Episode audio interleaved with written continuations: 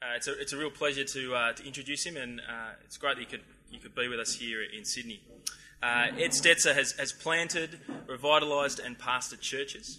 He uh, trained pastor, pastors and planters on five continents. He holds two master's degrees, uh, two doctorates. He's written dozens of articles and books. He's a contributing editor for Christianity Today, a columnist for Outreach Magazine and Catalyst Monthly.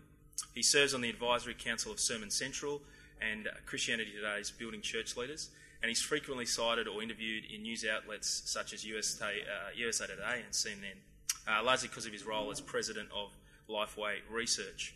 Uh, it, it's interesting, the bio that, uh, that Amy, his, uh, his PA, sent me uh, doesn't speak about the other work that he does. Um, he's also the pastor, the lead pastor of, of Grace Church in Hendersonville, Tennessee.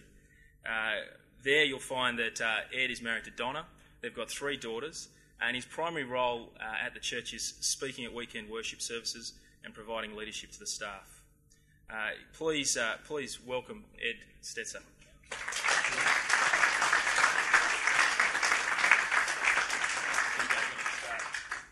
I'm uh, interviewing. Interviewing is not something that Ed uh, is used to in Australia. Yeah, Thank it. you. It's good to be here. Let me get started. Yeah you're a prolific uh, writer, researcher, and blogger, and uh, and sometimes people can think that the academic life um, is very devoid of, of, being a pastor. Can you tell us why, why do you pastor a church?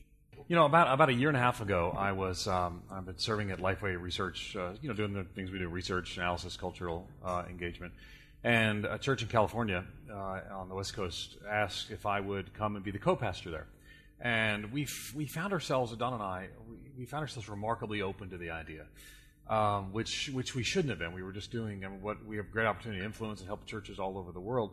And so we prayed about. It. We actually for four days were were pretty much thinking of going there, and, and and but the Lord just kind of put in our hearts that this wasn't the time and the place, and so we said no. And so I came back and I, I, I we just started talking and praying and and uh, saying why were we so open to that? And I think the reason was is I was not pastoring at the time.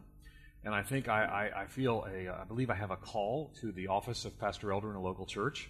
I've planted uh, six churches, and so you know, serving in this role, I've been what we call an interim pastor. I don't know if they're the same commonalities here, uh, but basically, interim pastor is you go preach for somebody for a couple years while they look for a pastor. You don't have to put up with all the stuff, and then you get to go home on the weekends uh, and or on the weekdays.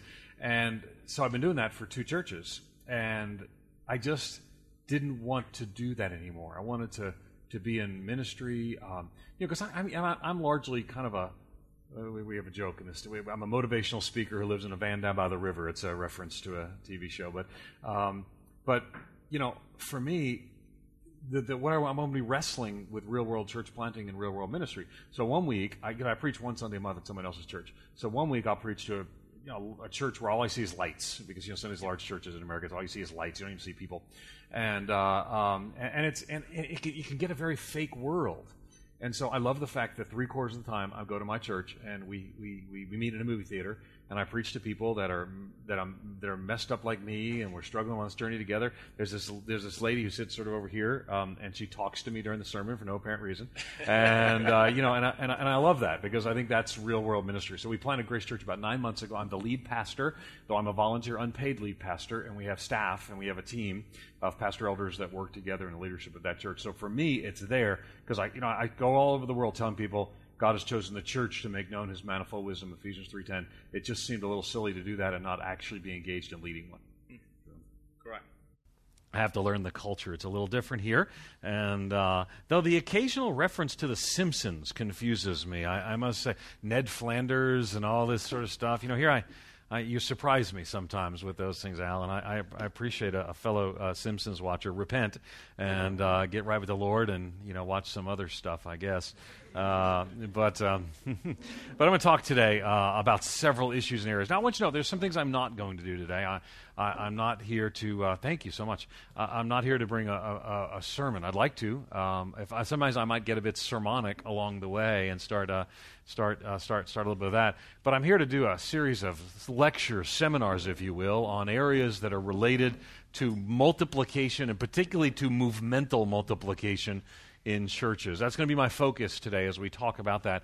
Um, my, my PhD is in the area of missiology, and so what we do when we study missiology is we look at what God is doing in, in mission and around the world. And, and, and so, what I want to do is, I want to sort of kind of encourage us to that direction here in Australia. Now, I want you to know that I, this may be a shock to you, but I'm actually not from Australia. Uh, the uh, the accent may have thrown you because I'm so, I've blended so quickly.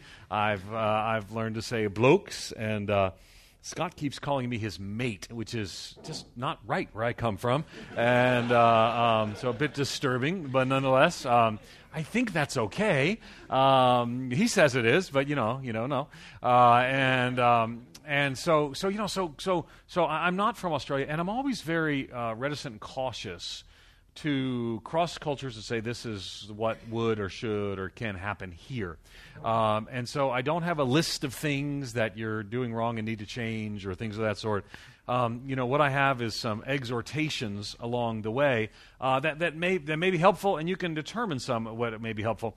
Uh, but, but again, whenever we cross cultures, we can be careful of that, and particularly, just to be perfectly honest, particularly when Americans cross cultures, uh, because Americans uh, both have a large, disproportionately large evangelical population, not the largest in the world anymore. The people of Guatemala attend evangelical churches at a higher percentage than, than churches in the U.S. and many other uh, countries as well. There'll be more evangelicals in Brazil than in the United States by 2020. Um, but but but part of it is is that you know Americans can have a bit of a triumphalist spirit in the way that they communicate things. If you just do these things, then these things will happen. And I, I don't want to come with you to that spirit.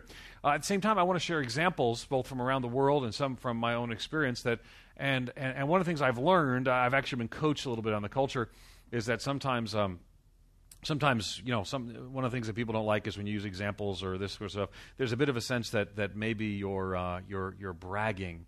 And i want you to know I, am just going to try to share um, real life experiences that for me um, and, and, and and and if that's culturally problematic please please help please see through my my inability to contextualize on that level. But sometimes I'll get up and, and I'll, I'll, share about an experience that a friend of mine does. And they've told me one of the phrases that Australians hate the most is, well, a friend of mine. And, uh, and, but, but that's, that's kind of the way when you do research, you look at movements and so and they become your friends and and so then you share their story so i want i want your permission to kind of share their story without you thinking that i'm trying to impress you with my friendships i have a lot of uh, wonderful friendships i've got a lot of really bad friends who are sinners and uh, and and and you know, I'm really bad people too. So I'm gonna I'm gonna probably not share all the examples of the bad people, the sinners and Republicans that I'm friends with, uh, and um, sorry, uh, but but instead I might share some that are good examples along the way. Um, but basically, what we want to talk about is what does it look like to see those multiplication movements in Australia? How do we multiply? Now, here's a general outline of what I'm going to talk about today. I'm going to start by some just talking a little bit about uh, about this, the story of church planting movements and church multiplication movements.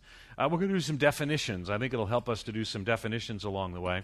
Uh, I'm going to share with you some research, some research, some pictures we've seen uh, along the journey. We're going to talk some about missiology and how it relates to that. I'll make some observations, and then we'll um, have some discussion a little bit later on. Um, now, now I want to I want to start by saying a little bit um, that may maybe a, a, reference that may may help. Scott, what time am I supposed to go till so I don't go too long? Quarter past. Okay. All right. And so, so, so, what then do we look for? Well, first, I want to say I, there's a lot of people right now asking the question. I, I call it searching for the grail of uh, of church planting movements. Um, there, there, when we talk about church planting movements, there's this desire, and I think it's a good and rightful desire, that we might see uh, multiplicative, exponential growth of churches to take place in Australia and in the Western context. Part of that is actually driven by the idea that it has already or is already taking place in some other places around the world. Um, we can give examples of we're recording this, so that I won't. Some of them are in restricted access uh, countries, but I, I, think of one example of, of a Central Asian nation where we've seen hundreds of thousands of believers uh, in just a short amount of time uh, be converted, um, come into churches, and, and, really do, and a lot what we've talked about here, hundreds of new churches evangelized into existence across Australia. Scott, I want you to know, I love that phrase, evangelized uh, into existence, because, because in doing so, that's what we desire. And so we hear from around the world that some of this uh, this kind of growth does exist, and it does indeed. And so it can be it can be frustrating to us because we don't have that growth, uh, and so so we think, well, something wrong with us. And and what happens immediately is is we begin, for some in some ways, to create defeater beliefs. We we begin to say, well, well, they're growing too quickly and therefore they must be theologically aberrant. And, and, and, as if you couldn't grow in that way, as like they did in other times in Christian history, and be theologically orthodox. And so we've got that's a defeater belief. Or we say, well, here it can't be done because, uh, well, where we are and when we are. And, and, and then at the other time, there's, there's this desire to find this, this mythical object in the West. And so what happens is, is that um, people begin to tell stories that, well, uh, we, we, we, saw this in Brisbane or saw this in Perth. And, and, and, so what happens is people begin to say, they begin to tell, and the stories grow with the telling.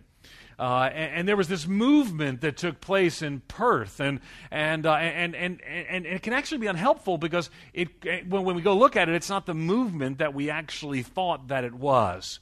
But it's like the Holy Grail. The Holy Grail in the Middle Ages, everyone knew there was a Holy Grail, and it was somewhere in Europe, and many people had seen it or heard about it, or a friend had seen it two towns over. And when they got there, well, a friend had seen it two towns over from there as well.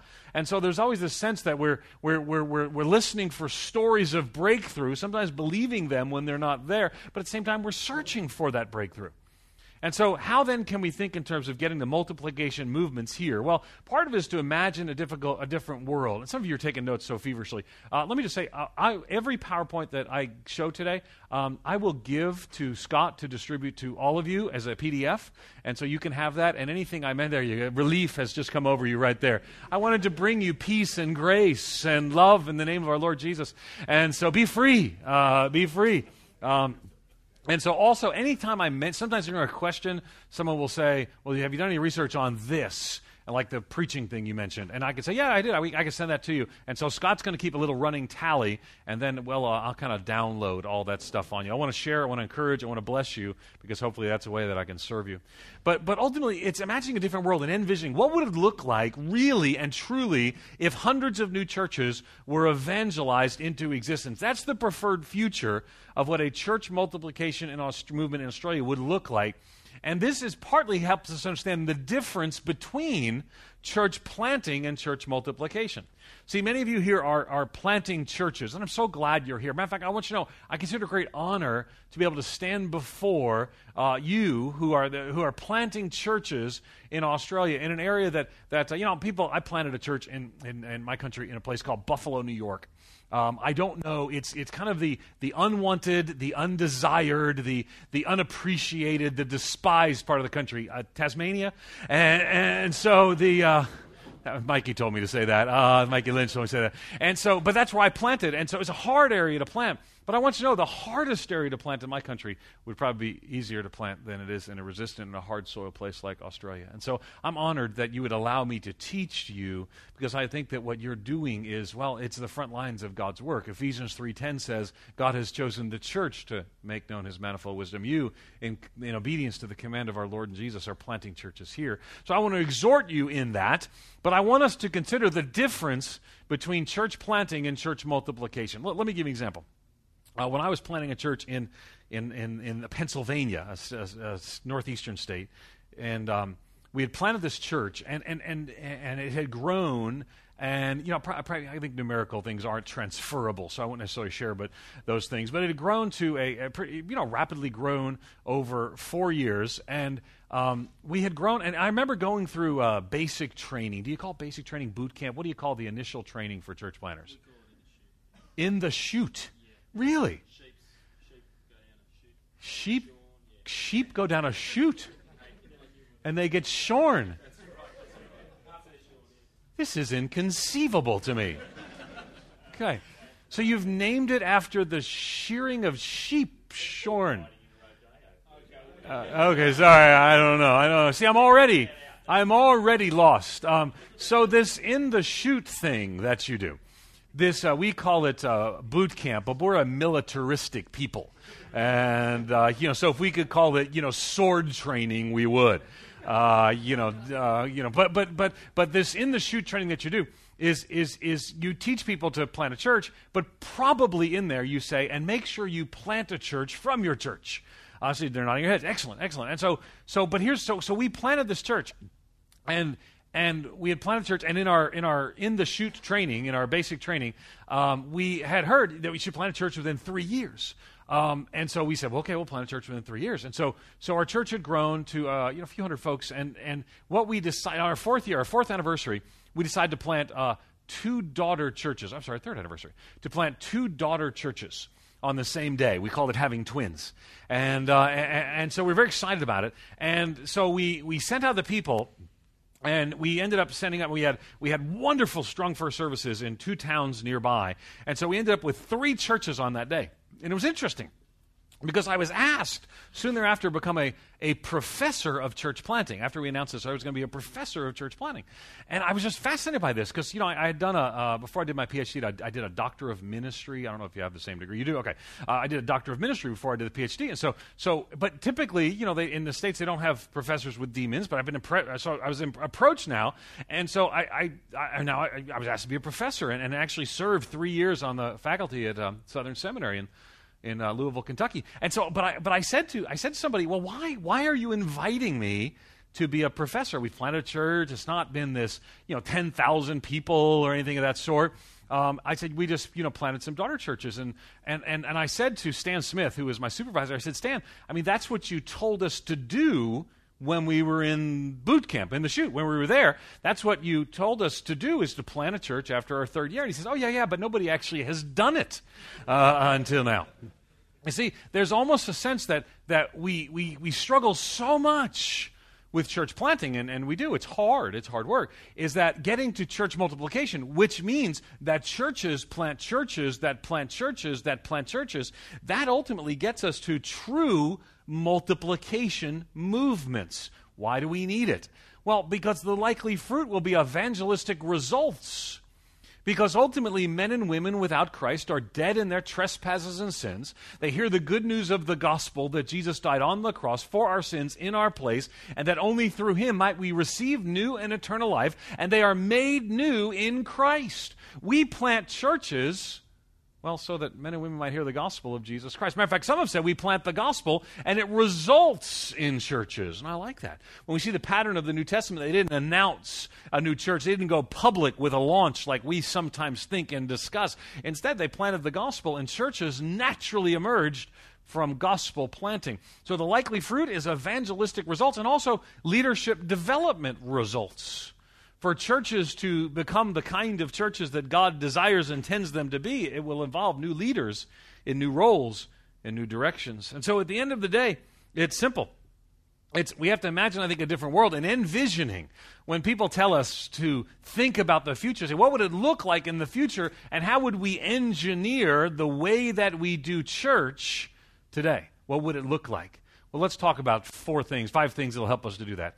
Is one, the difference between church planting and church multiplication here gives us a picture of a different approach. Let's talk some about what that might look like as we envision a church planting movement. Now, um, I want you to notice that I'm using a little different language, and I'm intentionally using it.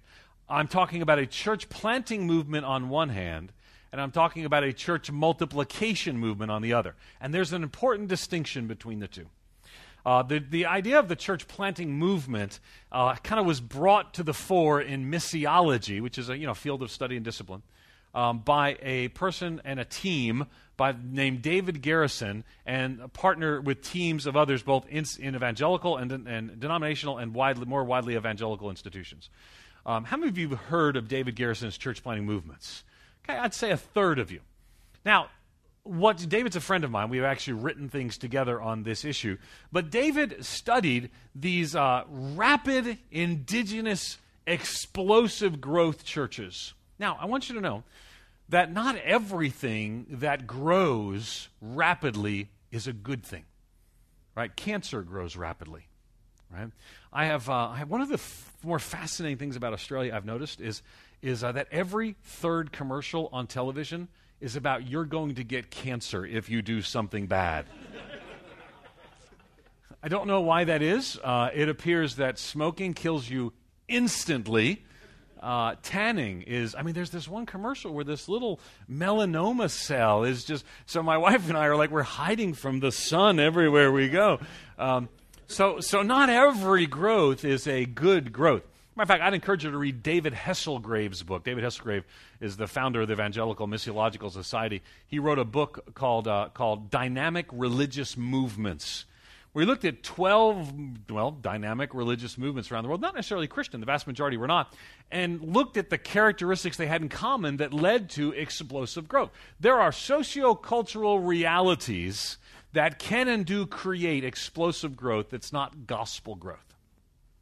But at the same time, it would be a mistake to rule out the idea of church planting movements based on the aberration. Sometimes we do that. Have you noticed that? Sometimes what we do is we take the worst example of something and define everything by its worst example and therefore rule it out. Why? Because maybe we haven't seen it happen here. So if it's happening there, they must be doing something sinful so that it might happen. Well, no, but the reality is it's not happening here. There are 34 Western industrialized democracies in the world, and there's no church planting movement among any majority people in any of them. Say it again so you don't miss it. There are 34 Western industrialized democracies, and there are no church planting movements, as David Garrison defines them, among majority peoples in any of them. Now there are some among migrant peoples. Um, uh, there are some. Uh, there are some. There are some Western societies where, where we see this. There are some.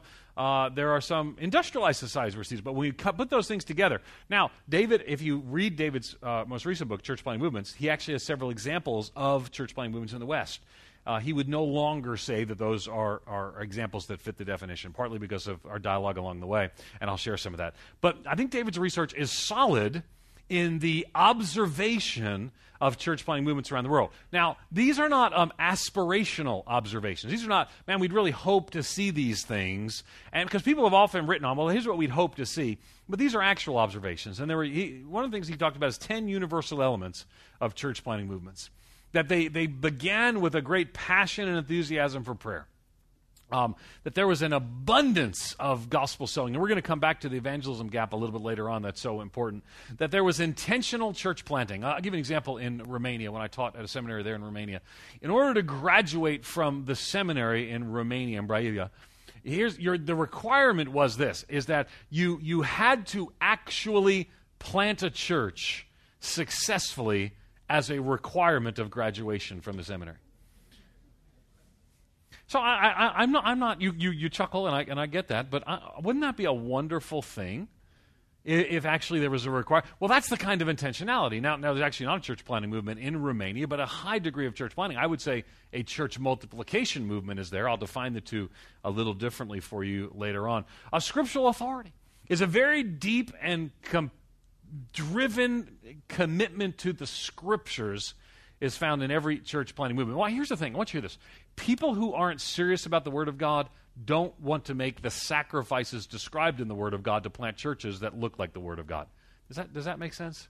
And so, a deep commitment to scriptural authority. Um, local leadership. This is a very key thing. One of the things that I'm going to make you uncomfortable in today is I'm going to push you to consider what does it look like to raise up indigenous leadership from the harvest Furthermore, I'm going to push you to ask questions about what does this mean scripturally and how do we line up our credentialing processes with scriptural realities. But local leadership is a key thing. As a matter of fact, it's often lay leadership. Matter of fact, I would say one of the critiques of the church planting movement missiology that David has uh, pr- promoted and talked about is this critique that uh, there's not enough trained leadership, and often you have lay leadership in house churches. In fact, the vast majority of church planting movements around the world are house church driven. Now, immediately, if, if I'm you, I'm saying, well, that wouldn't work in Australia. And, and, and I, I, say a similar thing in the United States. That wouldn't work in the United States. And, and, and I would say this I would say this I would say there are many factors that push against the kind of multiplicative church planting movement that we see around the world, which is one of the reasons you're going to find that I'm not going to advocate that you adopt this missiology in Australia. But it does involve things we can learn, like churches planting churches, churches starting churches that starting churches. Uh, now, now I want you, to, I want you, for example, I want you to think about uh, the planting of churches that comes from your congregation or congregations. The reality is, the vast majority of churches are right now in Australia unengaged in daughtering a church. Now, Scott, is daughtering language you use, or do you use partnering, or what was it? Mother daughter. Okay, mother daughter. Um, the, vast majority of churches are unengaged. As a matter of fact, I think you should probably get accustomed to the fact that the vast majority of churches are going to be unengaged in church planting. Why? Because most churches look more like Jerusalem than they look like Antioch. Right? I want you to think about this. The Jerusalem church only sends out people to check up and tell on the other churches in and around the Mediterranean. Have you noticed that? So when the people from Jerusalem come, that means your church plant's in trouble with somebody. Because the people of Jerusalem, they, they've got grave concerns. They've got grave concerns about the way you're doing church. And so, so Jerusalem churches tend to become inward, which interesting historically, the Jerusalem church would eventually become so inward, it would largely revert back into Judaism and become the Ebionite heresy.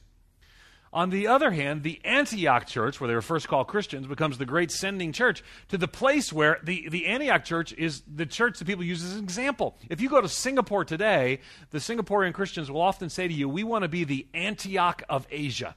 And I'm always, I always want to point out to them, Antioch is sort of in Asia, so I don't think you can technically be the Antioch of Asia. But I, I don't you know, I want to affirm the idea of being the Antioch of Asia. You don't want to be that guy, you know, the geography police. Um, but, but I want to encourage you that, that, these Antioch churches, churches that plant churches, that plant churches, that plant churches, I know that's irritating because I said it five times, but I, if, I, if I stop saying it five times, I'll stop saying it five times in a row when you and I start doing it five times in a row. So rapid reproduction.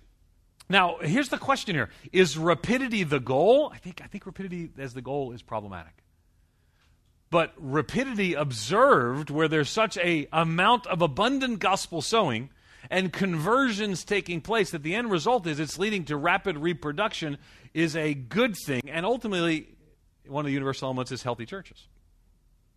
Now what then how then do we think in terms of those ways? Well as i began to look um, more in the western world my focus has been the west. Uh, and so so when, matter of fact when i did my phd i did my phd in missiology and I had a lot of people resist the idea that I would do a PhD on missiology, but ask Western missiological thoughts. Um, so I wrote um, on these. I did my PhD dissertation on a quantitative and qualitative analysis of church planting systems strategies. Uh, you know, so you know, three people read my dissertation right? And and so you know, and so but but but I wanted to study missiology as a Western tool because I think people increasingly are seeing the West. And by the West, I'm talking about you know the United States, Australia, Canada, England. But people are increasingly and more. People are seeing the West rightfully as a mission field. So I began to ask some questions and to gather some conversation pieces. Or what are some of the things we've seen again historically? Movemental Christianity in the West, where there are some differences. Well, let me share a few. First, prayer was again universally present. We can look to awakenings, uh, though, though, though, there's been some debate, obviously, though awakenings, whether awakenings have happened here in Australia. Um, what, what most people tell me is that we haven't seen the same level of awakenings, but we've seen awakenings in other places around the world. They're often, um, often is the wrong word, they're always accompanied by these, this idea of abiding prayer. Um, and, and, so we saw prayer. We see intentionality, intentionality at every level, and this is this is so important because it's intentionality in gospel proclamation and in church planting. Now, I mentioned earlier. Well, actually, Scott mentioned earlier that I'm I'm planting a church, and you're right, Scott. The Amy, who's my assistant, who sends out the bio, they they don't include that uh, typically, and, and and and and I don't know if I should or I shouldn't because that's not my uh, that's not my job. It's my love. Um, I love the church. I, am uh, the church is you know, I get the church is supposed to be this beautiful bride of Christ, and she looks sometimes like Shrek. Uh, you know, I, I, I but but but but but I can't get over my my love affair with the church and the ability, the privilege to serve her uh, in that role. But I knew this. I knew that as a church planter, um, you know, because because remember, I'm planting a church, but I have a, I have a, I have a full time job. But I'm not you know, I'm not bivocational. We, we use the term bivocational to describe. Is that the same term here? Where, where like you have a job at the postal service and then on the weekends you preach and start a church? Um, I, I don't want to say I'm bivocational because I really, bivocational pastors are really my heroes because uh, because they work you know all week long you know, at, at, the factory, and then they plant churches on the weekend. Um, and so, and I don't. You know, I, I, work in a Christian ministry. I can, I speak. I can travel. I can work on my messages when I travel. Um, and so, so it's a little different. But I knew that I, I knew that I only have a limited amount of time. So when Al talked about uh, somewhere your sermon preparation between 40 minutes and 40 hours, which by the way I found a very helpful uh, scale, uh, and uh, way to take a stand, Al. Uh, the uh, um, but I think you're right on. It's right in there somewhere. Um, I, I, would say that if I didn't have a full time job, that certainly I, I, would wish I could spend more on there, but I but I can't. And, and, and so so so I knew there are three things I need to do. One is I have to teach the Word of God um, faithfully. I have to be prepared for the proclamation of the Word of God. I preach every week to my congregation, uh, three out of four weeks to my congregation, and one out of four weeks to somebody else's congregation. Somebody else's congregation is a lot easier because I just tend to preach what I preached last week at my church or some other message that they've asked me to actually do. So, three out of four weeks, I'm preparing a message. I'm wrestling through the text. I'm, I'm going to communicate that. Why? Because I think that's essential for my responsibility as a pastor and church planter is to take seriously the text. I want to be intentional about it. Uh, the second thing I do is I, I meet with the staff. Um, we actually meet three days a week. We actually meet. I know it seems strange. We meet uh, 6:30 a.m. in the mornings um, because I got to go to work, and so we meet 6:30 a.m. in the morning Monday, 6:30 a.m. We meet. Uh, we meet on exercise equipment. Uh, actually, two of us are on exercise equipment. So I work out on the elliptical for an hour every week. I know what you're thinking. Try harder, uh, but um, but but but but made made some great progress, uh, and uh, but so, but why? Because we're doing two things at once, and two of our guys, you know, they're they're young and they don't need to work out. At least they think so, and uh, and so they'll be there. So, so I'm going to be intentional. So intentionality. But here's the thing. So what can I do with the rest of my time? I could write books. I love writing books. I could uh, I could speak. But here's what I do with the rest of my time: is every Sunday night in my neighborhood, I lead a small group. Now, I lead a, we call it a life group. Everyone has a catchy name for their for their small group ministry. So I lead a life group every every Sunday night in my home. Now, why do I do this? Well, here's why. Because I'm trying to model for my congregation missional engagement and lifestyle in my own neighborhood. And so, if my neighbors, there are eight neighbors, of the eight neighbors who are within one or two houses of me, five of the eight have come to our small group, have come to our church. We've talked about the gospel. We're in some sort of gospel conversation or relationship. Why? Well, I've lived there four or five years, so it takes the time to do that. But for us, intentionality, I, I want our church to be a movement and if I can get the uh, 200 or so attendees at Grace Church to be living as agents of gospel influence in their communities, and then we can multiply and multiply and multiply, the end result, I believe, will be movemental Christianity. And I don't think I can stand up in front of my church and say, listen, you reach your neighbors, and I'm not reaching my neighbors. You cannot lead, pastors, elders, leaders, you cannot lead what you do not live. And so the necessity is is to make that habit. You cannot lead what you do not live. And so intentionality is key. Also, every time there's a movement, there's sacrifice. Every time there's a movement, there's sacrifice. If there's going to be a movement of church planting in Australia, uh, many of you will sacrifice, uh, and you'll sacrifice sometimes in your church by sending people out, by sharing of resources, all of those things. Ultimately, sacrifice will be present and will be real. Reproducibility. Listen, if the way you plant churches cannot be easily reproduced, you might want to consider how you're planting churches. One of the things we've seen in Europe um, and the States and Canada is we're seeing an increasing cost for church plants.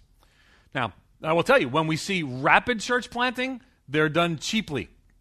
When we're seeing uh, church plants that begin to slow. So, for example, we're seeing church plant. One, one very well known church planting trainer said, Don't plant a church until you have $100,000 in the bank committed to support the church plant. I would never have planted a church. I, have never, I've never seen $100,000 in a church bank checking account. So, what we're seeing is this upward pressure in Europe, this upward pressure in North America towards these things. And what happens is it creates systems that are not reproducible. So, let me give you an example uh, my denomination uh, helped fund church planters, and I, I, hate, I hate even to tell you this because it makes me feel guilty. Uh, but we, we partnered with some large churches. Uh, I was not in charge of this program, just to distance myself. Uh, the uh, I was courageous right there, wasn't it? but but we had some large churches partner, and they partnered with the denomination, and they the denomination put in two hundred and fifty thousand U.S. dollars, and the partner church put in 250,000 US dollars, and so half a million dollars was sent in to plant those churches. Each church got to half a million dollars. I'm like, here I am, Lord, send me. What's interesting, those church plants had no higher success rate than church plants that were funded at fifteen to twenty thousand dollars from a national denominational office partnered with other entities on the ground. But here's what did happen. There were some were successful, right? There were only 12 of them, but some were successful. And here's what happened, right? I can think of one in the northeastern part of the country. They, they, uh, well, let me. There are more than one, so I won't use that one as an example. Um, but, but what happened was this: when it was time to plant a daughter church two years later, you know what they did? They called back and said, "Hey, we need two hundred and fifty thousand dollars to plant a daughter church." When you create those expectations, you remove reproducibility. The question is, is how were churches planted at the beginning in Australia? They were planted by people who were called by God, who probably had other roles and vocations, who planted churches that ultimately multiplied. Theological integrity. A movement without theological integrity sees no reason to reproduce itself. This, this is one of the reasons people sometimes wonder and, and worry. You know, you, maybe you're in a, a, denomination, or maybe some of you are here in a denomination that has uh, lost some of its fidelity to the gospel. And you're planting churches within it, or you're working with people who plant churches within it. Almost always, the, not always, but almost always, the people who want to talk about church planting and evangelism are actually gospel people. Sometimes in a, in a denomination that where, where there's not a lot of gospel people, the people are saying, I want to plant churches. Those are the gospel people. Why? Because people aren't the gospel people are kind of riding out the organizational structure. They're in, they're, they're, they're in a sense those who have, the, the, those who, are, who have maintained the form but have unengaged in ultimately the mission. So theological integrity is key. Incarnation. In other words, people debate whether or not uh, whether or not we should use the word incarnational. Are Christians incarnational? And we can debate that if, if that's of desire. But but I, I think the point here is this: is that church multiplication, movemental Christianity, is always from and among the people from and among the people. There's empowerment. Empowerment that people are given permission to, to do and to lead and to go. There's not this sense of, we don't trust you yet. You have to be part of us for seven years before you can lead out in a ministry and a role. There's charitability. Movements that are always shooting at each other and tearing down one another actually never reproduce. Why? Because they're always looking and pointing and saying, aha, what are you doing that's wrong? I explain it this way is sometimes when you begin to think about movemental church planting, sometimes new ways of doing church emerge. Now, mind you, I, I, I, believe, and I'm going to talk about this later, I'm very, ecclesiology is a very important thing for me. I just wrote a missiology textbook. My next textbook, my, my graduate level textbook, will be on ecclesiology. But the reality is, is sometimes people do churches and uh, perhaps in some different ways. I'm not talking about the marks of a biblical church. Those are transcultural and universal. But all of a sudden, there's, there's maybe a new way of music or a new time of meeting or a new location or a new way of gathering. And it, it if you will, it kind of crawls out of the primordial ecclesiological theological swamp. And my people, we kill it and then see what it was afterwards if we liked it or not. Maybe your people are that way too. Rather, I, I want to encourage people to think about the marks of a biblical church that are transcultural, but to give them freedom and have be charitable in the process of doing so. Also, scalability is a key thing as well. Scarability. Don't be frightened. Uh, scalability is what I meant to say, is, is an important thing as well. If you're going to have a movement, it can't be contained, it has to be given permission to expand. And lastly, these movements impact all of society. They impact all of society. From a gospel proclamation center to then people changed by the power of the gospel who live as people who love Jesus and who love others because of their love for him. So, what are the challenges? Did you say I went till 10? So, in conclusion, no, I'm just kidding. You know the next slide. That's kind of cheating that you would know the next slide. So let me talk about David Garrison and I decided together because I, I, was out there saying there are 34 Western industrialized democracies and no church planting movement among them, and David was writing about church planting movements among them and and about how they could be. And so David and I got together and we had a good meeting. Um, I, I, was the in North American missiologist for my denomination at the time. My role's changed a bit since then. Now we do research globally, um, and David was the international uh, researcher for our denomination. So we got together and we talked about three, and we wrote a paper actually, and it's a, it's available if you wanted. I could send it to Scott and share with all of you. We wrote a 50 page paper. Um, and uh, because there's nothing more exciting than a 50 page paper on ecclesiology and missiology, it's like a party. And, uh, um, and, and, so, so, so we, we got together and we wrote some of the challenges that have limited this rapid reproduction, this church multiplication movement to take place in the West. And so let me share with you a few of the things we talk about. First is the Western dilemma. And, and that deals with both institutionalization and ecclesianomics. Now, ecclesianomics is not a real word, but I have a habit of making up words. You'll see that as we go through. So let's talk about institutionalization. Um, an institutionalized church is one of the great challenges to a multiplying movement. Ben, can I borrow your name tag for just a second? Let me let me give an example from Ben's name tag. You take Ben's name tag right here, and uh, and and it's kind of I want you to think of it like a yo-yo because it looks so much like a yo-yo. Um, but what happens over time, and, and you're going to be thrown out of the conference because you've done this. If you take a yo-yo, and let's pretend this is a yo-yo because of its remarkable similarity, and you take a yo-yo and you sort of spin it around. Um, there are two forces, well, actually, there's more than two, but there's a couple of forces in the popular sense that we think that are at work on the yo-yo. Okay, here's the string, right? And this is the yo-yo right here. And so what happens is, is that there's this outward force, which is popularly called what? What's the outward force popularly called? Centrifugal force. It's not really. The physics majors among you would want to argue about a lot of things. Um, but that's why they went to college, uh, university. And so, so there's that going out. So there's centrifugal force that's pushing it outward.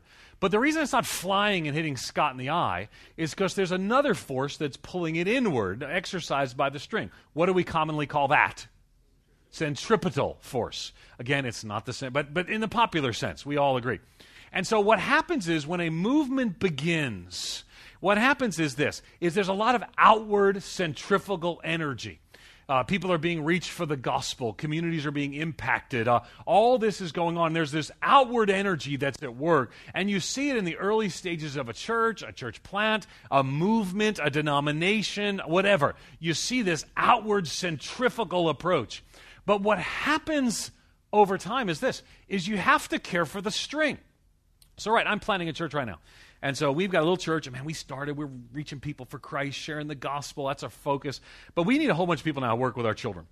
We have, I think, 30 to 40 people who on a regular basis are back there working with the kids. And we meet in a movie theater, we use other theaters. They're, they're part of the string. Don't despise the string. The string is not a bad thing. And then we got people now who got to count the offering, or people got to seat people, or people got to print the programs, or people got to got to. We got life group leaders who are doing this, and they're also helping with the outward focus. And so what happens is, as the the larger the mission and its outward focus gets, the bigger the string gets to support it. Here's the challenge. Here's institutionalization. I found it to be all over the world in cultures, contexts, congregations. Here's what happens eventually the totality of the ministry gets focused on servicing the string rather than the outward focus with which the string was to support. Does that make sense? And so, so that's the challenge with institutionalization. You probably need this back, or else they're going to arrest you. Um, that, that's the challenge with institutionalization is the, the need to support the inward structures eventually overcomes the passion for the outward mission let me say it again. The need to support the inward structures eventually overcomes the passion for the outward mission. Now, smart organizations, smart denominations, smart churches continue to, Hebrews 10:24, to provoke one another to love and good deeds. Because in doing so, they force that outward passion. Now, on the other hand, there's ecclesianomics. Now, one of the reasons that Islam has been successful around the world is an, is, is an economic reason. Um, if you go to Egypt today, maybe some of you have been there, you've seen this as well. If you go to Egypt today, you'll find that uh, almost every merchant, every store, convenience store, I think you call them here, uh, every grocer um, has a symbol on the outside of the shop that says that this is a place of prayer, a mosque of sorts, uh, at, at, the key times of prayer. Um, why? Why do they do such a thing? Here's why. Well, first, because probably many of them are devout Muslims, but also they get an economic incentive to do so. Now, I want you to hear this. For your church plant to start a church is usually an economic disincentive for your local congregation. And so ecclesianomics play a very real function and reality. If you send people out they could be some of your best givers, some of your best workers, some of your best servers. When we were planting those churches I talked about a few years ago, we hired uh, two church planters to, to, to come alongside Howard and David. And their job was to plant the daughter churches out of our churches. I had already started small groups that met in these two towns, Harbor Creek and Meadville were the names of the towns. And so I was meeting with one on Tuesday one on Thursday because I love church planting. So even though I was the lead pastor of the mother church, I wanted to get the daughter churches started. It's my passion. And so we were there. And so eventually we brought on Howard and David, and we told Howard and David, all right, your job, I've already got a small group here and here. Your job is going to be to take uh, these small groups that we've started and turn them into churches. But you need more people. That's not enough. And so we said to them, we give you what we call a fishing license. Here's what a fishing license is it's basically, I said to Howard and David, any person, I met them, I said, any person at our church, Mill Creek was the name of our church, any person at Mill Creek Community Church that you can get to leave this church and go with you to plant this your church is yours to keep. And I sent them on their way and immediately called all the key tithers and said, Don't go near these people. I spread rumors about them, their theology, you know, how ugly they were. I mean, I just, but no, but I will tell you, it was a frightening time. It was a frightening time for the leadership of our church because we had, we had a whole worship team go with one of the church plants. But, but so there's an economic disincentive, but a kingdom incentive. You see the distinction between the two? Because God's math is not like our math. God says, sow, and you'll reap. And so, so in doing that, by the way, when that worship team left, another worship team left, one of the drummers from another worship team left. We had two worship teams at the time. And so we were drummerless. We were drummerless because we love Jesus and sent out church plants. God left us drummerless. We were a little bitter. Now, for some of you, you're like, drums in church? Praise God. That was an opportunity for God to clean out the worldly instruments from your church. Um, but for us, not so much. Um, and so, so, but here's what happened there was a guy in the congregation. We got up and said, We don't have a drummer. So we need a drummer. Someone will be a drummer. So a guy in the congregation comes up afterwards and he, and he says, I, I, I could, I'll drum. And we said, You know, our last drummer, the guy who left, was really kind of a bad drummer. Uh, you know, he thought he was, uh, he could always do this, and, you know, he's one of those guys who went to too many hair bands in the 80s. And, uh, and so, so this new drummer, we said, well, can, can, can you play? And he said, well, because we knew he was, he was actually in, uh, worked in the automobile industry. He said, well, yeah, yeah, I, I, I used to play professionally uh, in a studio musician. And we were like, you've been sitting there for two years while that lame drummer up front and he said, Well, I didn't want to hurt anyone's feelings. I said, You hurt our feelings. I'll tell you that right now. But you know, it really takes a, a belief and faith that God will provide and to go against ecclesianomics of self and instead to recognize the economy of God's kingdom. There's also the evangelism dilemma. See, discipleship, here, here's the thing. Uh, as much as we love evangelism, I will tell you, can I, can I tell you a little secret? Uh, I did not know. Uh, we, we love the, the, the, the Matthias Media's two ways to live. We've been using that for years. And now I've since found out that some of you people are, are connected to that. And so I'm kind of like, I feel like I'm with famous people. And because uh, we, we love, but, but here's the thing. I want you this. Most people in the West are not serious about sharing Christ. That, you say, well, are, are you making a blanket statement? Yeah, I really am. I really am. Because it makes people uncomfortable, and we value comfort over Christ sharing.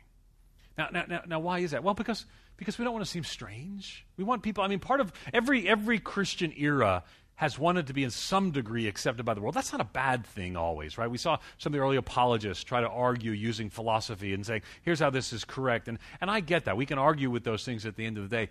But at the end of the day, one of the challenges why we haven't seen a movement in the West is the lack of this abiding, driving passion to share Christ with others that leads to discipling. And, and one of the, uh, the elephants in the church is the lack of disciple making passion and enthusiasm, which has instead, discipleship has been replaced often with a Christian subculture. In other words, you, you become a Christian and you learn to uh, dress and think and listen to new music and, and read new books, but there's not a, a, an engagement from that subculture to another. Let me, let me, so we got the Western dilemma, the evangel, evangelical dilemma. We've also got the cultural dilemma um, of peasants and professionals. And I want to talk about that for, for just a bit because I think this is important. When we look around the world, um, most of the church planting that movements that we see around the world are among uh, peasant, tribal, or clan societies. Those are technical anthropological terms. Um, we don't live in a peasant, a tribal, or a clan society by and large. There may be places where that's real and true. But we do live in a place where what we live in is, uh, is what we call post labor segmented society, right? So if you are sick, you go to your doctor. If you have a legal problem, you go to your uh, barrister, your lawyer. If you have a mechanical problem in your car, you go to your mechanic.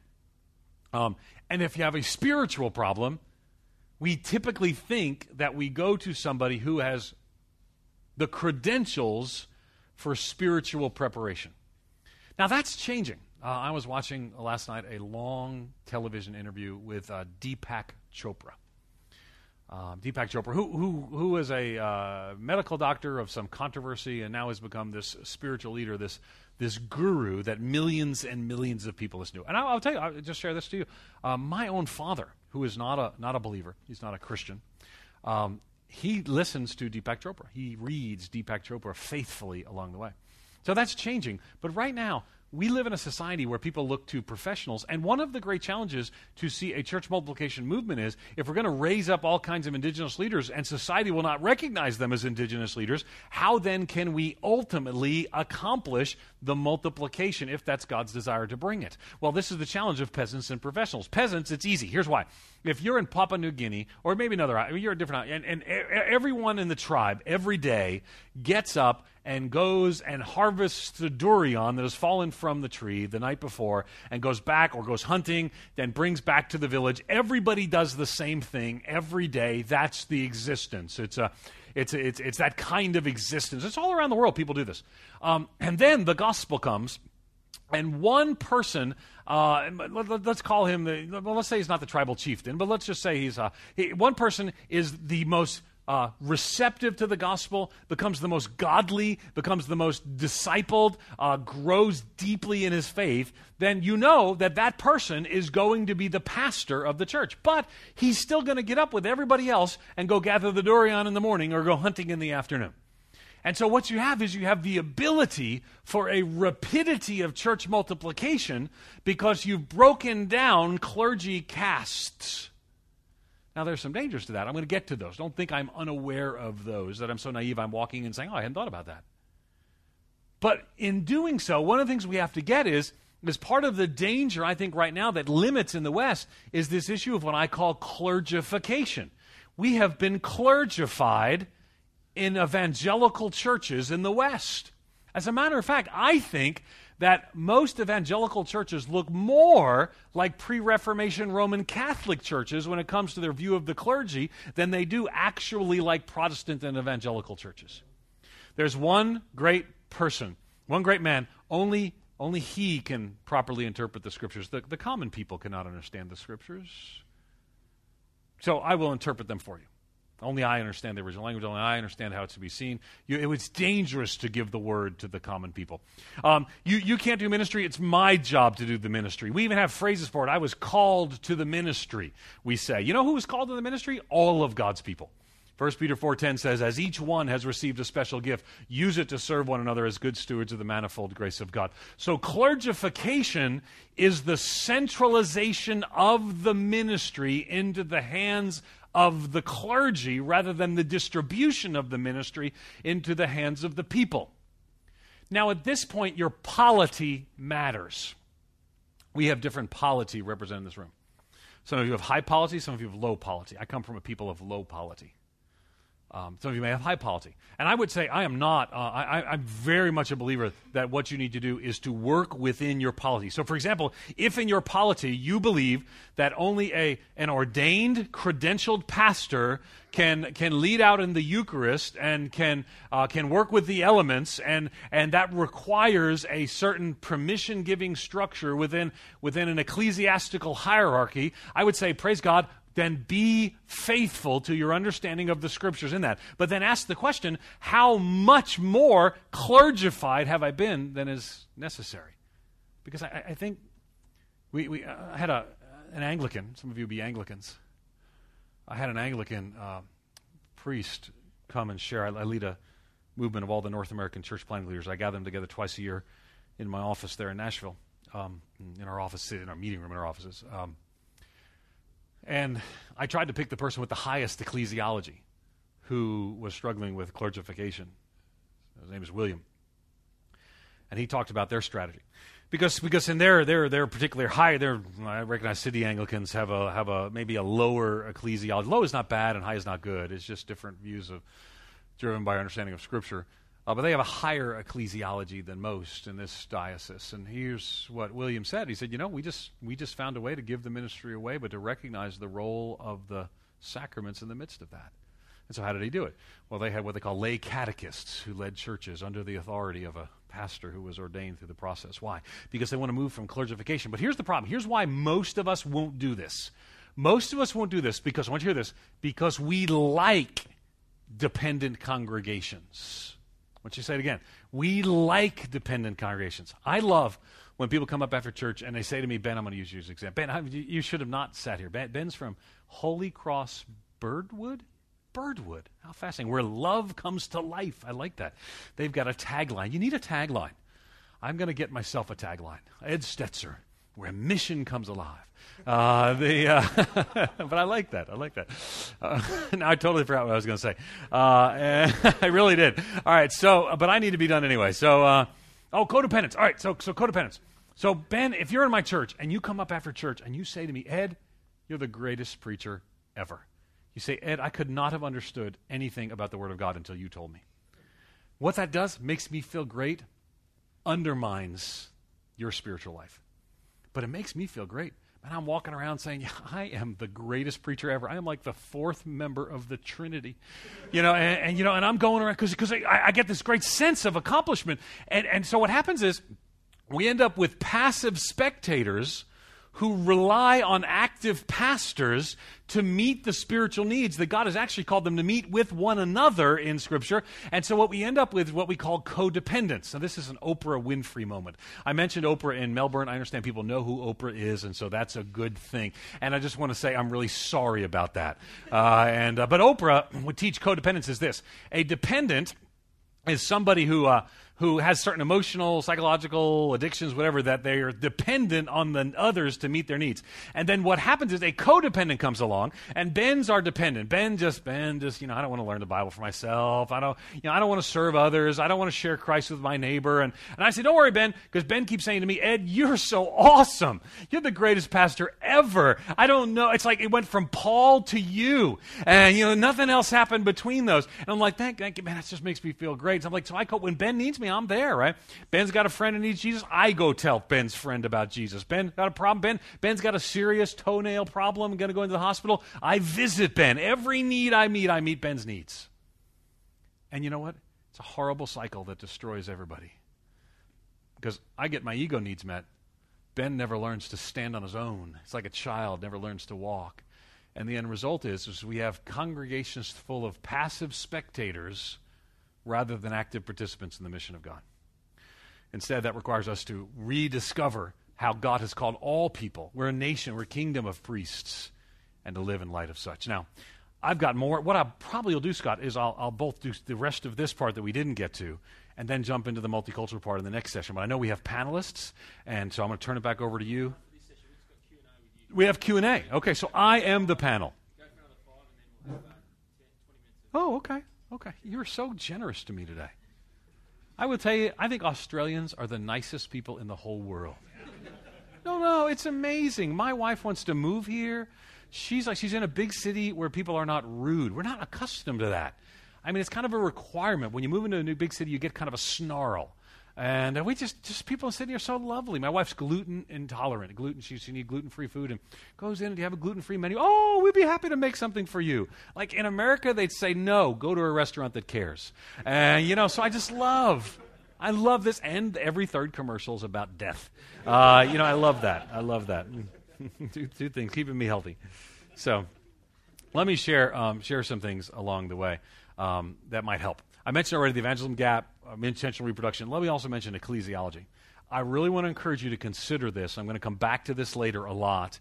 Is that you might adopt a minimalist but not a reductionistic ecclesiology. It's a very important distinction between the two. Okay? A reductionistic ecclesiology is when you say something like, oh, we get two or three people together, they love Jesus, it's a church. No, no, that's two or three people who love Jesus getting together. This is not a church. A church has certain marks and functions. I don't have time to go through them all. There's certain marks and functions. But what I would say is this is that for most people in most churches, their ecclesiology is more held by their culture than by their convictions. And thus, their ecclesiology becomes a hindrance to church planting. But here's what instead I want to encourage you to do I want you to ask the question what is the biblical minimum now, minimum, well, why, why, don't we go, why don't we go for the maximum? No, no, no, you understand this from a missiological perspective. What's the biblical mis- minimum that a church must be? And let's plant that and then let it flourish in its context and adopt more. So, what's the biblical minimum? I, I could give I, I, could give six. Some people say nine. But but but here's what I would say: you've got to talk about biblical preaching and teaching. You've got to talk about the practicing of the uh, the ordinance or the sacrament, depending upon your view, uh, covenant, church membership, church discipline, these things. So, a church of 15 people can be a biblical church. 15 people without a building meeting in someone's living room can be a biblical church. And matter of fact, if that church chooses to multiply rather than expand, and then there's another church of 25, and another church 25 being in someone else's apartment or flat, another church 25, the end result is you can have a multiplication of churches. But if the goal of every church to be a real church is to look like the other real churches that have buildings with facades and columns, the end result is you'll never see a movement because what happens is, is that each of those pursue the different road, and rather than becoming a, a, a, a, a ongoing uh, part of planting churches, what they do is they become a, a dead end on the Great Commission highway. Does that make sense? Um, and so I want you to think and say, if you're an Anglican or a Presbyterian or a Baptist, or matter of fact, I'd be interested. How, how, many how many Baptists? Baptists? Good to see you. How many Anglicans? It's like a revival. Um, do we have any Presbys, Presbyterians? Okay, okay, okay. Any Pentecostals? Raise your hand. You're used to that. no Pentecostal. Just you? Were you a Pentecostal? Just you? I am sad that we only have one Pentecostal here today. No, no. no you're not. Oh, yeah, yeah. Okay, well, you might as well embrace it. You know what a charismatic often is? Is someone who's happier than you. And uh, so just go ahead and take that moniker on yourself. So, true to your belief. So, if you're most of you are Anglicans. So, if as such we believe in the right administration of the sacraments, we believe in the uh, and Sydney Anglicans are, like I said, are lower uh, polity Anglicans than most Anglicans were. I work a lot with Anglicans um, uh, worldwide and some of the Anglican realignment among the evangelicals in the states. I'll be doing the new Anglican uh, Anglican Church in North America. We're doing the first provision, provincial assembly this this year, and I'll be one of the speakers. Michael Youssef, who some of you would know, and I are the two speakers at the Anglican um, convention in North America. Um, so, so, but there's certain things that, that, so these should be these should be things that you you have to have. Should be a, a, a, a closed hand group of things you have to have then in the midst of that, that might look different. So, which is a biblically faithful Anglican church or a biblically faithful Presbyterian church should look different in Perth in some ways than it does among well Aboriginal peoples in the center of the country. It should it should to some degree look different. There should be marks of commonality that are the same, but it should in some ways look different. So, what then might that look like? Well, let me talk some about this issue of viral churches. Uh, this is from a book that I, I recently wrote that you have here. Two minutes. All right, there they are. See you later. Uh, I'm going to come back and I'll address those, and then we'll do the multicultural part as well in just a minute. So let me let me let me wrap up with with this, um, and then I'll come back to these two slides on viral churches. Um, we didn't know how long it would take, just because this is. Uh, I wanted to bring some things for a little different than I normally would. Um, if we're going to see multiplication, one of the biggest challenges is we have to recognize that if we're not seeing multiplication, something else is so important. Um, if we're not seeing multiplication, you called us to change, right?